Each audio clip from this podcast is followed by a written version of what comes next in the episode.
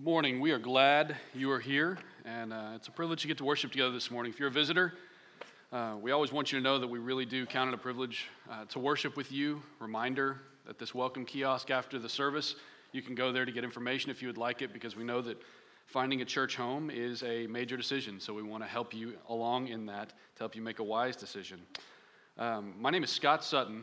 I was reminded this morning I might need to introduce myself um, because uh, I'm not Ben McGraw, who does most of the preaching here. I'm one of three pastors here, and Ben McGraw does the majority of the teaching and preaching.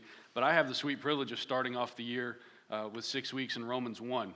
And so uh, I'm, I count it a privilege, and I hope, uh, I hope the Lord speaks to us clearly through it this morning. Um, but we're glad you're here. And we're in Romans 1 if you want to go ahead and turn there. I'm going to pray, and then we'll dig into the text. Lord, we come, you, uh, come before you this morning and we humble ourselves before you and just ask um, that you would bless this time. What a privilege it is to sing your praises. What a privilege it is to have um, your breathed out word here in our laps and in front of us uh, to dig into. Um, we humble ourselves before you and ask that you would use this time as you see fit. Specifically, this morning, I want to pray for our city council. Your word tells us, Lord, to to pray for those who are in the positions like that. And so we pray for the city council, and particularly this morning, I want to pray for Jerry Ransom. I just pray that you would bless him, encourage him in the truth, and as he serves in that capacity, I pray that you would give him wisdom and discernment to lead well. Uh, I pray for his relationships with others, um, that within the council, that it is a unit that is working well together as, um, as iron sharpens iron, Lord.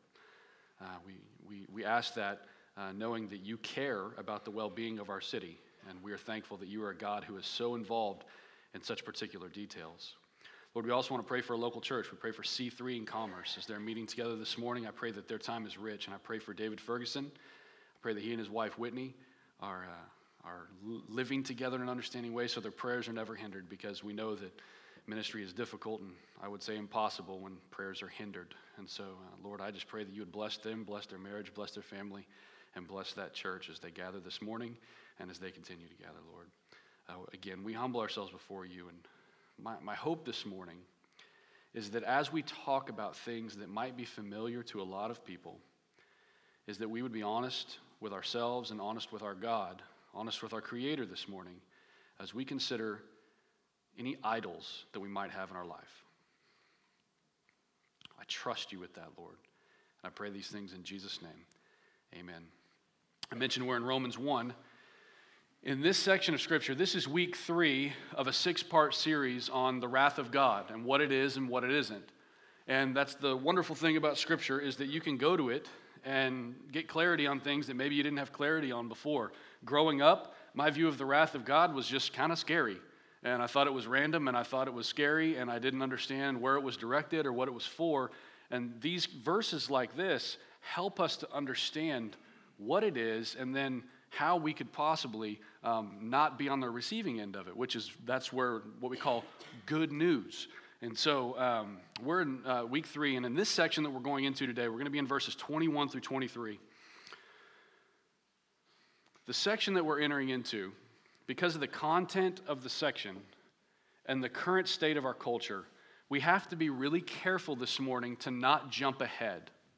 And what I mean is, we can often be really well meaning when we open our word and we open it and we say, okay, what does this mean to me? What does this mean to me? What do I do with this? How can I be a hearer and a doer of the word in this text?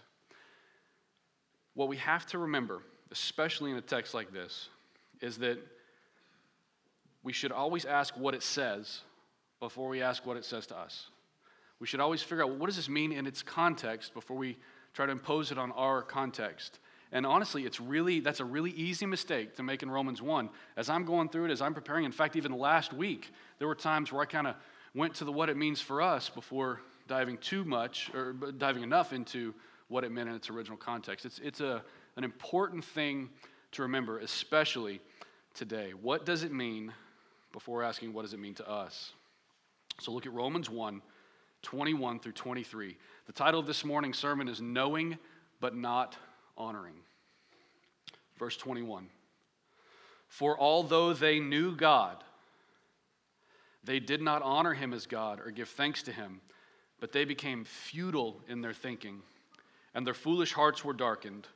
Claiming to be wise, they became fools and exchanged the glory of the immortal God for images resembling mortal man and birds and animals and creeping things. You know, jumping into the middle of a chapter, as we've said each week, is a lot like jumping into the middle of conversation.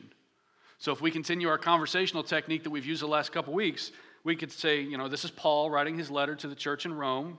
We say, Paul, why do people deserve God's wrath? And the answer would be because what can be known about God is plain to them, but they rejected him. Well, Paul, how did they reject him? How, how did, how did, how has humankind rejected God? The answer by not honoring him, by not giving thanks, and by exchanging the glory of the immortal God for images resembling the mortal. This is the human story. Paul doesn't think that only some people need the gospel. He doesn't think that only the Gentiles need the gospel. He doesn't think that only the Jews need the gospel. In fact, one thing we find in Romans is he, he doesn't even think that only lost people need the gospel. He's like, everybody needs the gospel. I want to come and preach the gospel to anyone who will hear it saved, lost, Jew, Gentile. I'm eager to come to you that I may preach the gospel and impart a gift to you in it. Everyone needs the gospel. Everyone needs the power of God unto salvation because everyone has sinned and fallen short of the glory of God. As we, re- as we just read those verses 21 through 23, you may have realized, man, there's kind of a lot of details in there. I mean, he's really getting into the mechanics of, of what idolatry is. This happens, and then this happens, and this happens when this happens, and when this happens, there's an exchange that happens. It's just a few verses, but there's a lot of details in it. And the reason for that can be seen when we consider Paul's background. Consider Paul was a Jew who had excelled among the Jews. So Paul knew the history of the Jews. Paul would have in mind, as he's sharing this, the Jews when they were in Egypt and the temptation that they had to turn to the idolatry of Egypt. Paul would have had in mind the history of the Jews when they were in Bab- the Babylonian exile and the idolatry of Babylon and the temptation for the Jews to take that on the Assyrian exile and, and the temptation to take on the idolatry of the Assyrians, and even this morning in Rome, the rampant idolatry in Rome that we'll dig into in a minute. Paul was very, very aware of how utterly corrosive idolatry was. He was utterly aware of how much of a human problem it has been in every culture that has ever existed on the face of this planet that our Creator has created. And the Jews were regularly tempted to be a part of it. And now the Jews and Gentiles, who are now Jewish Christians and Gentile Christians, are tempted to be a part of it in Rome. Paul's experiences with idolatry are very personal. Keep your finger in Romans 1, but turn over to Acts 14 real quick, just a little bit to the left. In Acts 14, we find this experience with idolatry that I can't help but thinking what Paul he must have been motivated, motivated by such experiences as he shared these very particular details about idolatry with the church in Rome. So in Acts 14, verse 8, it says, Now at Lystra, there was a man sitting who could not use his feet. He was crippled from birth and had never walked. He listened to Paul speaking. And Paul, looking intently at him and seeing that he had faith to be made well, said in a loud voice, Stand upright on your feet and he sprung up and began walking. Amazing. Power of God, right? And look what happens. And when the crowd saw that Paul, what Paul had done, they lifted up their voices, saying in Lycaonian, The gods have come down to us in the likeness of men. Barnabas they called Zeus, and Paul Hermes because he was the chief speaker. And the priest of Zeus, whose temple was at the entrance of the city, brought oxen and garland to the gates and wanted to offer sacrifice to the, with the crowds. I mean, talk about something really good going really south really quick, right? Someone just got healed in the power of Jesus. They're saying, Oh, you must be Zeus and Hermes. The gods have come down to us. You know, we have a guy here who specializes in, he's the priest of Zeus, and what he's going to come and bring some sacrifices. We're going to have a sweet old time of worship, worshiping you guys. Imagine what that must have been like for Paul. I want you to see this because I want you to understand how personal the problem of idolatry was with Paul. Do you think he let him worship him? Do you think he was okay with that? Do you think he was just quiet because he didn't want to offend anybody? But when the apostles Barnabas and Paul heard of it, they tore their garments and rushed out into the crowd, crying out, Men, why are you doing these things? We also are men of like nature with you, and we bring you good news that you should turn from these vain things, this idolatry, this worshiping of Hermes and Zeus and all other number of gods. You should turn from these things, these vain things, to a living God, unlike the carved images. The living God who, now make the connection to last week as we talked about God revealing himself through creation.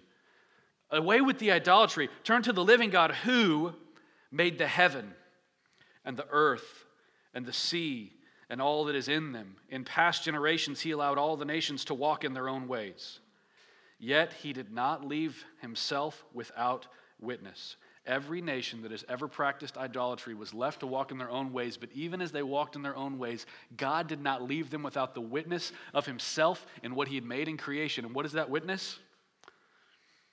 For he did good by giving you rain from heaven and fruitful seasons, satisfying your hearts with food and gladness. Even with these words, they secretly restrained the people from offering sacrifice to them. So, idolatry was a very personal thing for Paul. He had seen it in the history of his people, he had experienced people trying to make him a God. So, turn back to Romans 1. The reason I share that with you before we dive directly into this text is to help you understand why Paul's so particular. Why so many details? The reason for it is that this text is very much diagnostic. It's diagnostic of our human problem. How did this happen? How has mankind gotten into such a mess over and over again by exchanging the glory of the immortal God for mortal images of birds and reptiles and creeping things? So, our focus today is going to be on the mechanics of idolatry. That could be a subheading under the heading honoring or knowing but not honoring the mechanics of idolatry. The person who works on your car is a mechanic, right? Or if you work on your own car to some level, you are a mechanic. And what do you do? You something's wrong, there's a weird noise, something's not working right, something's out of whack. You pop the hood and you look at the details. You pop the hood and you look at how things are working together. Where's the noise coming from? Can we trace that back to what the issue is? The mechanic pops the hood and takes a closer look. We do it with uh, all kinds of issues in our life. We do it with exercise, energy, weight issues. We do it with our finances. There was one time where I, we were looking at our finances and we had to pop the hood and, and look at the mechanics of it because it's like, man, we are not able to save the money that we should be saving. And so well, let's pop the hood. Let's take a look at the mechanics of our, of our finance, look at our spending and everything. It turns out we did not have a $300 a month line item for Chick fil A.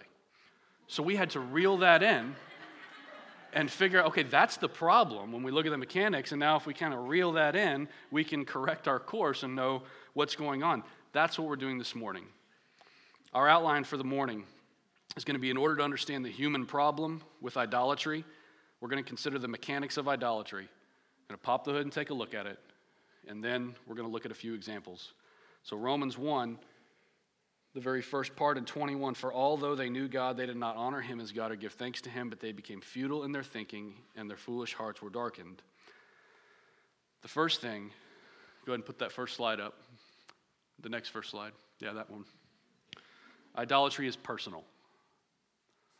Idolatry is personal.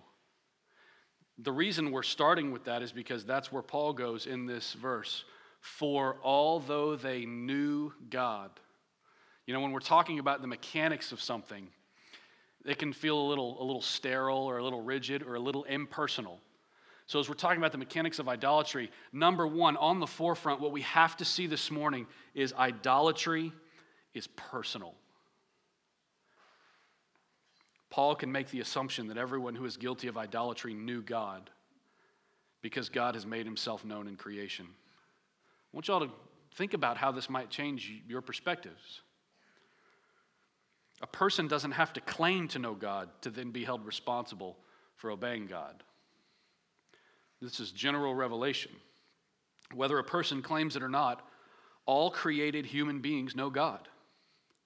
Not in a salvific sense, not in a saving sense. That only happens through Jesus. But in the general sense, you can look out that window or out the door and you can know there is someone bigger than you who has created you. By God's design, you can know such things, and you should, whether you claim it or not. There is an undeniable connection between us and our Creator. You should know that. If you're a believer, there is an undeniable connection between you and your Creator. But as you engage unbelievers, there is also an undeniable connection between them and their Creator. They are created as image bearers. So no one can be guilty of innocent idolatry. It's personal. No one can be guilty of accidental idolatry. My bad. My bad doesn't work in this situation because you should have known better, because God has made it so that you can. There is no innocent idolatry. There is no accidental idolatry. Idolatry is personal. All human beings are guilty of idolatry because all human beings have shown willful rebellion against our Creator, and we did it when we didn't get what we wanted. That's when it happens. It's personal. Second is that idolatry is intentional. You may have gleaned that from our first little section, but it's intentional. Notice it doesn't say that God didn't get honored, it isn't passive. It says, they did not honor God. It's intentional. They knew God, they have everything they need to know that there is a God who has created them and all things created, that the breath they're breathing is a borrowed breath because it came from God. They did not honor God. There were many fitting moments to honor God, and we chose not to ascribe the honor to Him that He is due. When we don't honor God, what that means is that we take this thing that we might be enjoying, or we, or we take something that we should be thankful for, and we, we don't show thanks, and we ascribe it to something else. Maybe we have success in our, in our relationships or marriages or business, and we just equate it to the fact that we're just savvy business people, or we're you know, wise relationally, and we don't give thanks to God. So this it's it's a very intentional thing. It's not accidental. Third, idolatry is ungrateful. The mechanics of idolatry is ungrateful. We don't give thanks because we're not thankful. We think behaviorally sometimes on this. I know I do it with my kids, but I want you to think about what's going on on the inside. When my kids say, if someone does something for my children or gives them something, you know, whatever. We are at the bank the other day, they give my kid a lollipop. If my kid just takes that and turns around to walk off, oh, as a parent, uh uh-uh, uh, that ain't happening. You say thank you. I was thinking about that interaction that happens in so many circumstances. Right? You say thank you. But really, if you were thankful, you would have given thanks, right? So, really, rather than saying, you say thank you, I should say, be thankful. Because people who are thankful give thanks. But idolatry is ungrateful because you should have given thanks to God, and you would have if you were thankful. But that's the human problem. We don't give thanks because we're not acknowledging God and honoring Him, and therefore we're not giving thanks to Him in the things that have been made known through creation. Idolatry is ungrateful. Number four, idolatry is stupid. I don't, we don't throw that word around flippantly in our house. I don't like my children, well, it's stupid, you're stupid, this is stupid. I can't stand that. However, I am completely okay when my children use the word stupid in regards to sin and idolatry, because it's the word that the Bible uses. We can get a sense of it here in, this, in, uh, in Romans 1. For although they knew God, they did not honor him as God or give thanks, but they became futile in their thinking. That's our first clue that idolatry is stupid. We're going to look at a couple more, but rather than honoring God and giving thanks to them, they became futile in their thinking. Futile means incapable of producing any useful result. Incapable of producing any useful result.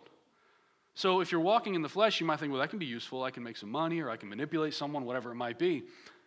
But what we're talking about here is a kingdom perspective. Their thinking was such when we're in idolatry, our thinking is such that the, when we view the way things are going and when we're thinking through them and when we're thinking through what we're doing, when we are idolatrous, idolatry makes us stupid and all of our thoughts become completely unuseful for the forward movement of the kingdom of God. You gotta have a kingdom perspective here. So when you don't have this kingdom perspective, your thoughts are futile because the thoughts you have, how am I gonna do this? How am I gonna maneuver this? What are we gonna do here? What's the wise move here?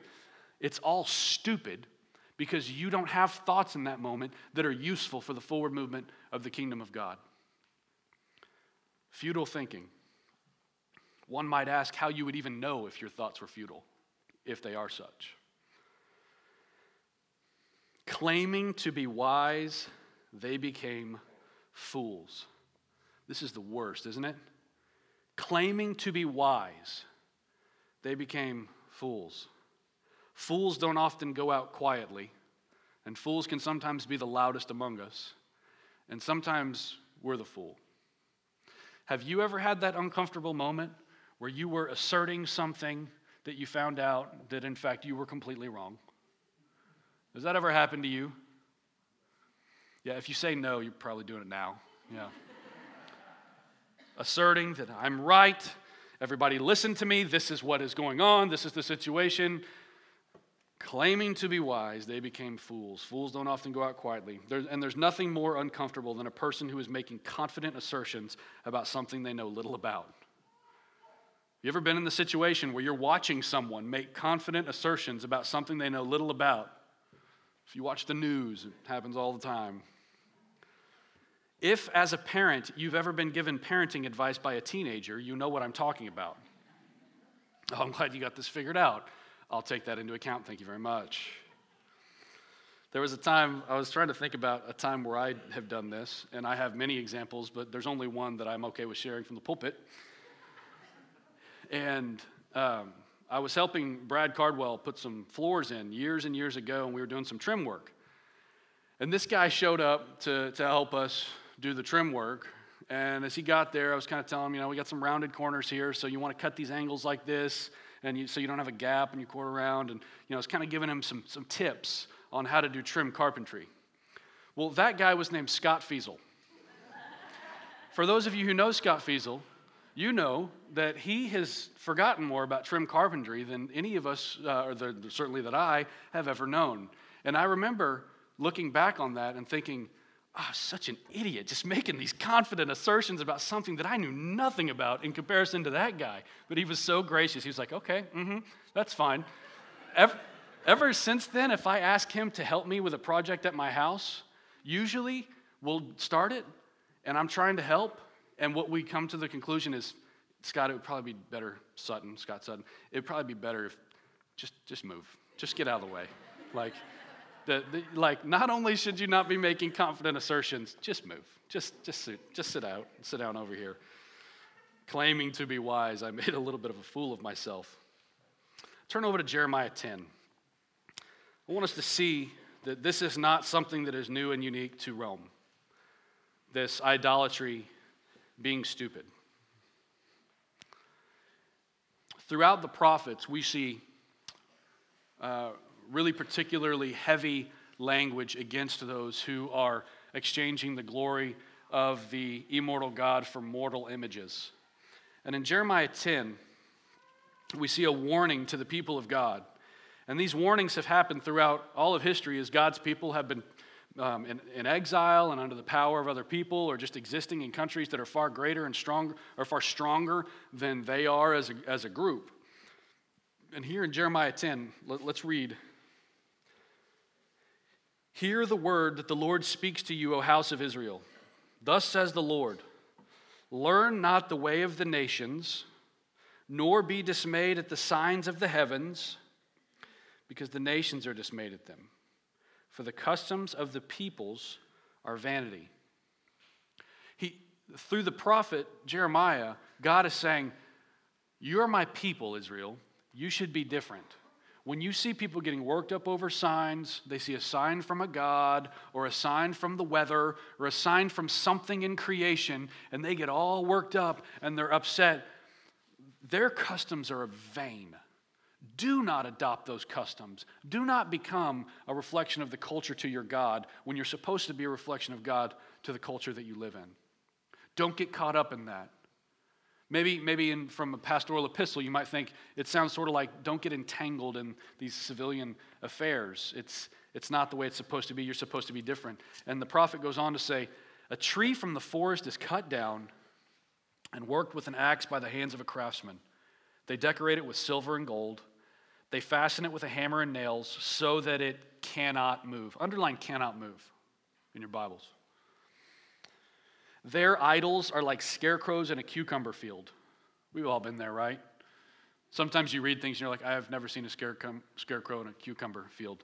Just go with it. What does it look like? The scarecrow has to be carried, for they cannot, or, or they cannot speak. It just sits there. It, it doesn't scare off scarecrows from the cucumbers by saying, Hey, get out of here, because it cannot speak. Underline cannot speak. They have to be carried, for they cannot walk. Underline cannot walk. Do not be afraid of them. Do not be afraid of the gods and the spirits of the pagans, of those who are not following the one true God. Don't be afraid of their gods, for they cannot do evil. Underline cannot do evil. Neither is it in them to do good. So they can't move.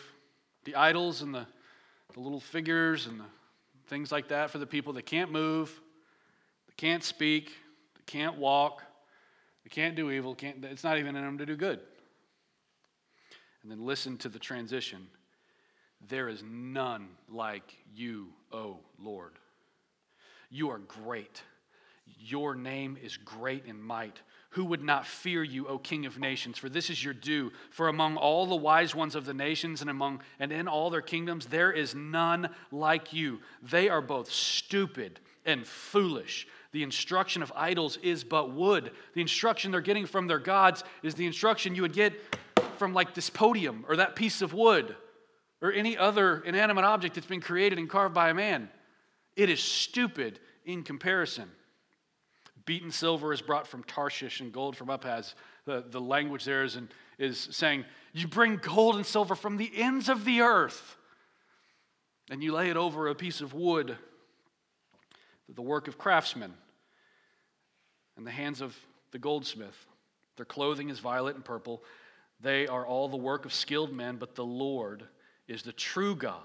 He is the living God and the everlasting King. At his wrath, the earth quakes, and the nations cannot endure his indignation. Thus shall you say to them, The gods, lowercase g, who did not make the heavens and the earth, shall perish from the earth and from under the heavens. See the distinction that is being drawn between the lowercase g gods and the one true God. They will perish from under creation because they didn't create it.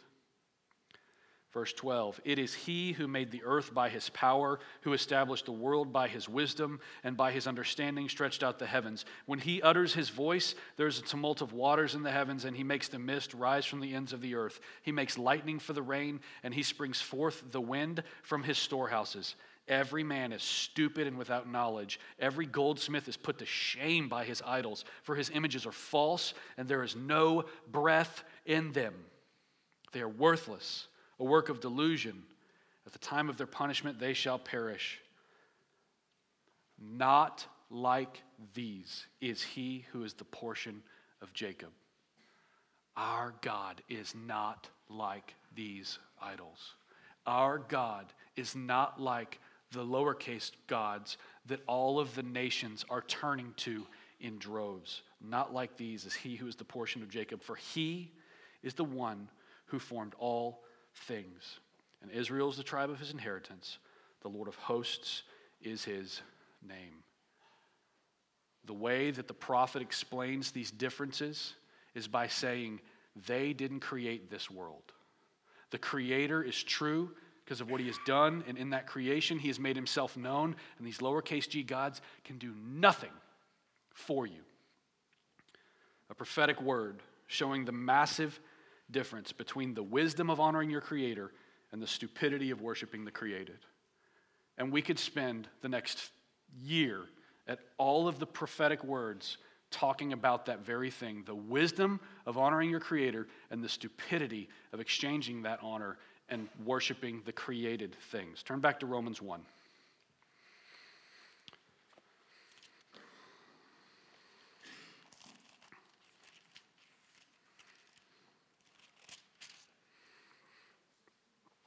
So, idolatry is personal, idolatry is intentional, idolatry is ungrateful, idolatry is stupid, and idolatry is a heart issue. The fifth point this morning is that idolatry is a heart issue. It's not that we just did the wrong thing outwardly. We have done the wrong thing outwardly because of something that's going on inwardly. A darkened heart goes hand in hand with a futile mind. It's out of the overflow of the heart the mouth speaks. So there's times where we could say, Oh, I didn't mean to say that. But what we really mean is, I didn't mean for you to hear me say that because it was in my heart. It wouldn't come out of my mouth unless it came out of my heart. Out of the overflow of the heart, the mouth speaks. Out of the overflow of our hearts, we move, we worship, we respond, we consider, we think particular ways. And idolatry is a heart issue. A darkened heart goes hand in hand with a futile mind. This idolatrous heart is one that lacks devotion to God, and an idolatrous heart lacks trust in God. I mean, ask for a moment do you trust God with everything? It's a heart that's set on wanting what it wants when they want it. And if they don't get it, they will take the place of God to get it. God, you're not doing what I want when I want it. I'm taking you out of the God role, I'm going to put myself in there. It's a heart issue because idolatry is all about control, all about being in control. It's a heart issue. When these five things are in place, when you see these things, the personal, intentional, ungrateful, stupid heart issues that are the mechanics of idolatry, when they're in place, an inevitable exchange takes place. Claiming to be wise, they became fools and exchanged the glory of the immortal God for images resembling mortal man and birds and animals and creeping things. I think it's probably difficult for us to imagine what it would be like to see an entire culture, and in fact, the greatest nation on earth at that time, turning their affections toward a carven image of a bird or a reptile. It, that may be hard for us to wrap our heads around, but what I want us to see is this it's what happened in Jeremiah 10. This kind of movement by human beings is not new. If you go back to the garden, it's the very thing that Adam and Eve did. Oh, we can be like God? Well, let's take him out of that spot and I'm going to eat this fruit. I'll be in charge. If I can be like him, maybe I don't need him. And that's what's happening in Rome. It's what happened in Jeremiah. It's what's happened at the beginning. It's what's happened throughout the history of Rome with Babylon, with, with uh, in Egypt, and, and now it's what's happening in Rome. I want us to look a little more closely at this idolatry of Rome that Paul is more particularly talking about. It's the setting of this letter. Remember, we have to ask what does it say before we consider what it says to us. When we think about religion in Rome, personally, I, I often think of Judaism because Judaism existed for centuries in Rome. But what we have to realize as we're reading this text is that the biggest and most pervasive and most public religion in Rome was paganism. Paganism. Not everyone's church history buff, so I'm not a church history buff, but as I study it, I realize there's so much more to understand about these dynamics than I originally knew. Sometimes we think of paganism as like the opposite of religion. Like religion's always good, and if you don't have it, it's bad. Well, that is not the case. For paganism was the main religion. They were an extremely religious people in Rome. They didn't just need to be more religious, they were maybe more religious than we are here this morning. Maybe. Some of us might have a tendency to think about these people who pray to idols as just like simple, superstitious, and kind of ridiculous people. The kind of people that no one's really going to take seriously. Like if you saw someone who was praying to a little idol and trying to get their way via that idol, it, you'd probably think, man, no one's going to take them seriously. That was not the case in Rome. I want you to consider this excerpt from first century Roman worship. I dug into the, some archives and, and looked at the history of Roman worship, And what I found was it was a complicated, detailed system of this pagan idolatry that existed in Rome. So I took a bunch of things and tried to make it a, a little bitty summary paragraph that I want to read to you to give you an idea of what it was that Paul was talking about when he's saying they have exchanged the glory of the immortal God for images resembling mortal man and birds and reptiles and creeping things. This is what he's talking about. For the Romans, religion was a force that bound families together, it bound subjects to their ruler, and it bound men to the gods. Roman religion was divided into two Spirits watched over people, gods watched over people, families, and households. And then what happened was the head of the households were in charge of household worship that honored those gods and spirits that were looking over them. It was family worship. It was like life group. Let's get together for life group and talk and make sure we honor these spirits and gods that we believe to be watching over us. Romans also had a set of public gods, such as Jupiter and Mars. State worship was much more formal. Colleges of priests paid tribute to these gods on behalf of Rome itself. So not only did they meet in homes to worship the gods, but in fact, the, the state, the, the, the empire, had an entire college of priests who were meticulous in the details to make sure that the gods were honored through particular adherence to what they wanted so that Rome would be blessed. Does it sound familiar? Priests, worshiping at home, worshiping in public. The objective of Roman worship was to gain the blessings of the gods and thereby gain prosperity for themselves, their families, and their communities. The emperors understood the central importance of religion to the lives of the Romans, and they used it to their own ends. Augustus appointed himself as, get this, the chief priest. So they have a priesthood, and then they have a chief priest, and now the guy who's in charge, the, the emperor who's in charge, is saying, I am Pontifex Maximus. Pontifex Maximus, the chief priest. So he's over all the other priests to make sure that everything goes the way they want it to go control, control, control, so that the gods are appeased and Rome is blessed. At the point, at the, uh, during the season when he was appointing himself as the chief priest, it was the season of Halley's Comet.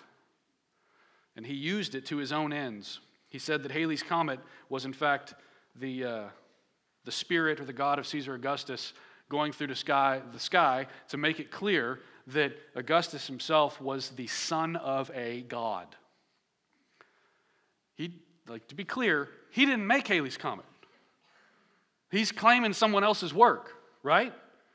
And he's doing it to his own benefit, and it's all about control.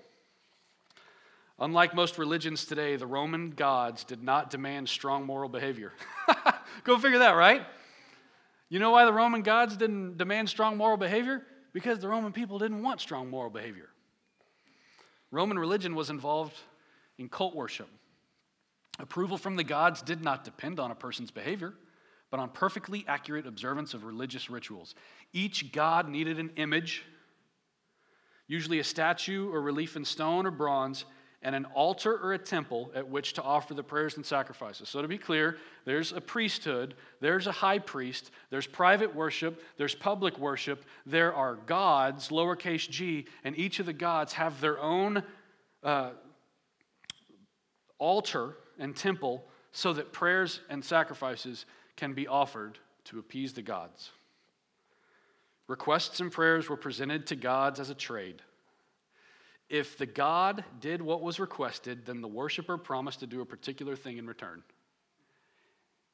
If the gods did what was requested, then the worshipers promised to do a particular thing in turn. So, as you're sitting here this morning, if you're doing that with God, you're acting like a Roman pagan worshiper. We don't make exchanges. God, if you do this, I'll do this. That's about you being in control. That's what they were about. This trade was binding. To persuade the gods to favor the requests, a worshiper might make offerings of food or wine or would carry out a ritual sacrifice of an animal before eating it.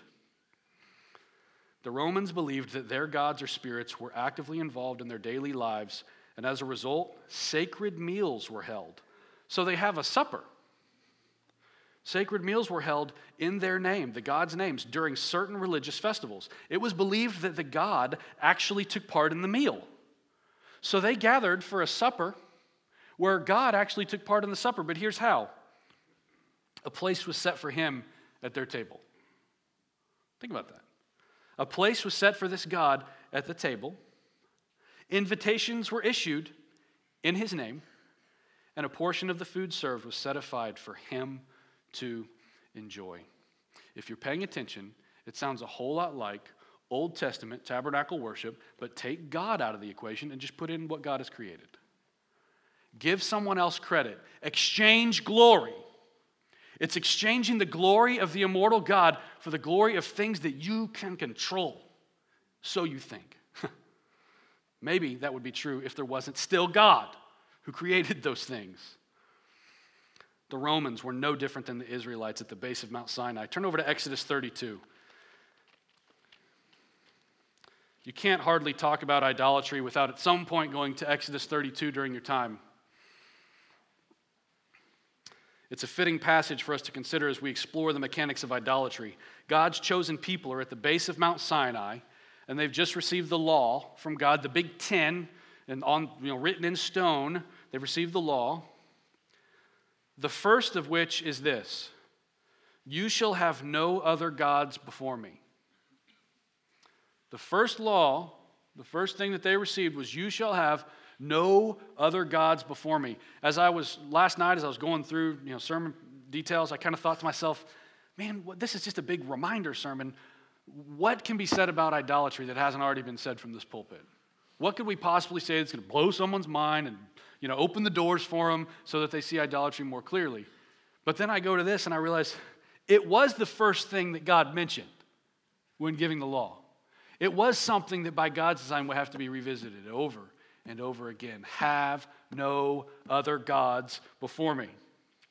And look at what happens in Exodus 32, just a short while after getting that. Moses is on top of the mountain, receiving the law from the Lord, and he has taken too long. 32 1. When the people saw that Moses delayed to come down from the mountain, the people gathered themselves together to Aaron and said, Up Make us gods who shall go before us. Now you have to realize there's no part of God's communication with his people that would have let them know that this is okay. This is an adopted practice from all of the other godless nations, and they are moving in it because Moses is taking too long. Aaron, second in charge, up. Make us gods who shall go before us.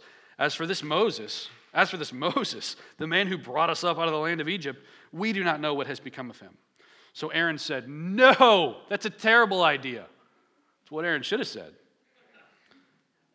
Aaron said to them, Okay, take off the rings of gold that are in your ears of your wives and your sons and your daughters, and bring me all the gold. So all the people took off the rings of gold that were in their ears and brought them to Aaron, and he received the gold from their hand and fashioned it with a graving tool and made a golden calf a golden calf. They said, These are your gods, O Israel, who brought you up out of the land of Egypt. Exchange. You see the exchange there? These are your gods. This golden calf brought you up out of the land of Egypt. Stupid indeed. When Aaron saw this, he built an altar before it. And Aaron made a proclamation and said, Tomorrow shall be a feast to the Lord. Well, let's just mix it up. We'll worship God and the golden calf, and even though God let us out of Egypt, we're going to exchange that glory and and uh, and and just you know give it to this golden calf, and we'll worship the Lord too. It's it's like trying to walk with one foot in the kingdom of God and one foot in the kingdom of the world. Doesn't work. And they rose up early the next day and offered burnt offerings and brought peace offerings, and the people sat down to eat and drank and rose up to play another indicator of the idolatrous people. And the Lord said to Moses, I can't wait for them to gather to worship me later. Nope, that's not what he said. He said, Go down, for your people, whom you brought up out of the land of Egypt, have corrupted themselves. They have turned aside quickly out of the way that I commanded them. They have made for themselves a golden calf and have worshipped it and sacrificed to it and said, These are your gods, O Israel, who brought you up out of the land of Egypt. I mean, think about the plagues. Think about the king Pharaoh as water in the hands of God. Think about the mighty acts. Think about traveling through the wilderness, lit on the front by the light of God and guarded in the back, this cloud and this lightning. Think about the parting seas. God is saying, they have worshiped a golden calf and have worshiped it and sacrificed to it, saying, These are your gods who brought you out of the land of Egypt. And the Lord said to Moses, I have seen this people, and behold, it is a stiff necked people. Now, therefore, let me alone, that my wrath may burn hot against them, and that I may consume them, in order that I may make a great nation of you. When the people didn't get what they wanted when they wanted it, they exchanged the glory of God they exchanged the glory of the God who actually did bring them out of Egypt for the glory of the golden calf. They didn't like the scary, smoking, earthquake, powerful God who created them. So they made an exchange for something more controllable, something less intimidating, something more tangible, something more on their timeline, something that appealed to their senses. They looked like a bunch of Egyptians or a bunch of Babylonians or even a bunch of Romans, but they did not look like the people who had been delivered by God from their slavery. Although they knew God, they did not honor him or give thanks to him. It was personal, it was intentional, it was ungrateful, and it was stupid. And it revealed a profound heart issue that would never be solved through the keeping of the law. You can turn back to Romans 1.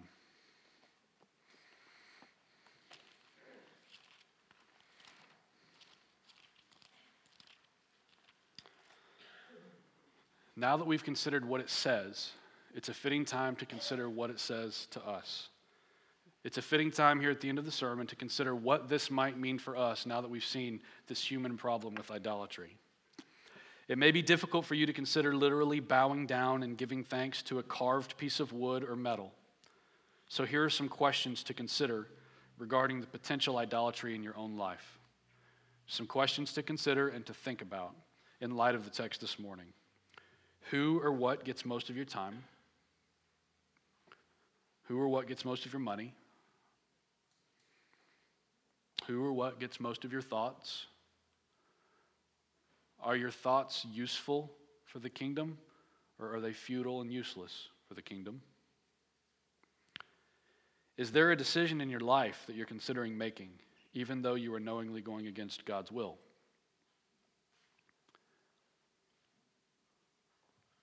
Is there a decision in your life that you're making and you haven't even prayed about it?